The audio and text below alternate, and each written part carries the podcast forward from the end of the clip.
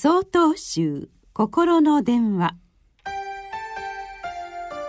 今週は「1.5人称の関わり」と題して新潟県東龍寺渡辺千章さんのお話です。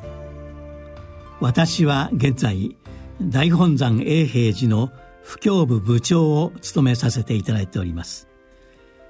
永平寺にお泊まりに来られた方に法話をする大切な役目で1.5人称の関わりという題でよくお話をいたします。自分は一人称相手は二人称。では1.5人称とはどのような関係でしょうか？道元禅師様は仏道修行をするということは自分自身を見つめていくことだ。自分を見つめていくと人や物や環境に対して自分本位に振る舞っている自分を自覚することができる。この自覚ができたら次に自分本位になっているこの自分を忘れることだ。そうすると自分がいかに周りの人や物環境によって生かされているかが分かってくる。それが本当に分かってくると自分と自分の周りの人や物との壁がなくなるのである。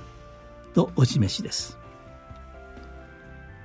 自分の周りの人や物との壁を取り去り相手と自分とが全く一緒になれるかというとそれは到底無理な話です。しかし限りなく相手の気持ちを理解していくことはできます。これは一人称ではなくて二人称でもない1.5人称の関わりです。そこに私たちが落ち着くことができれば素晴らしいと思うのです。永平寺の通すお手洗いのスリッパを置く入り口に履物を揃えるという歌が貼ってあります。履物を揃えると心も揃う。心が揃うと履物も揃う。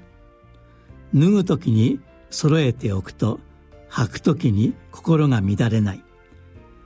誰かが乱しておいたら黙って揃えておいてあげよう。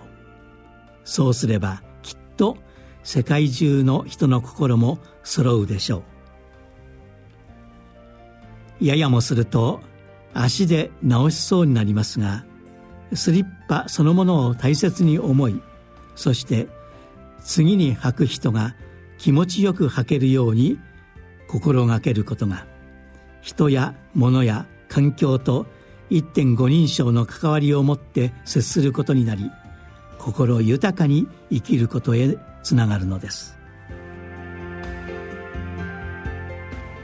4月7日よりお話が変わります。